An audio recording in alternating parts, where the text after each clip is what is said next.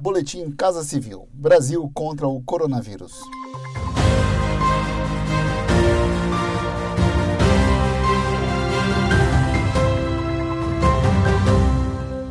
Confira as principais ações do governo federal nesta quarta-feira, 10 de junho, no combate à pandemia de coronavírus. Os empreendedores atingidos pelo impacto econômico da pandemia de coronavírus podem solicitar nova modalidade de crédito oferecida pelo governo federal por meio do Pronamp, o Programa Nacional de Apoio às Microempresas e Empresas de Pequeno Porte. São mais de 15 bilhões de reais do Tesouro Nacional liberados por meio do Fundo Garantidor de Operações. Os empréstimos serão fornecidos por bancos públicos, privados, cooperativas e cooperativas de crédito que quiserem participar do programa. Quem explica é o secretário especial de Produtividade, Emprego e Competitividade do Ministério da Economia, Carlos da Costa. No ano passado, a micro e pequena empresa foi responsável por 100% dos empregos líquidos gerados. E nós precisamos do oxigênio para essas micro e pequenas empresas voltarem a operar. O governo está dando um volume de crédito é, extraordinário. Nós estamos garantindo 100% de cada operação até um limite de 85% da carteira de cada agente financeiro.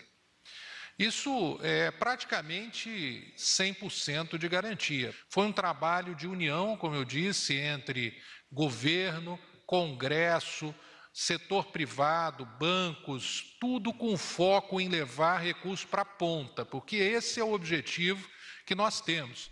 Para pedir o empréstimo, o empresário deve acessar portaldoempreendedor.gov.br.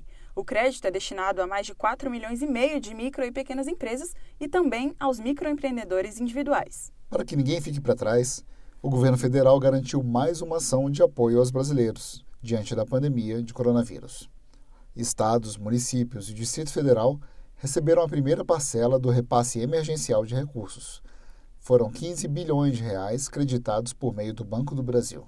Esta fração é referente ao total de 60 bilhões de reais que serão pagos até setembro.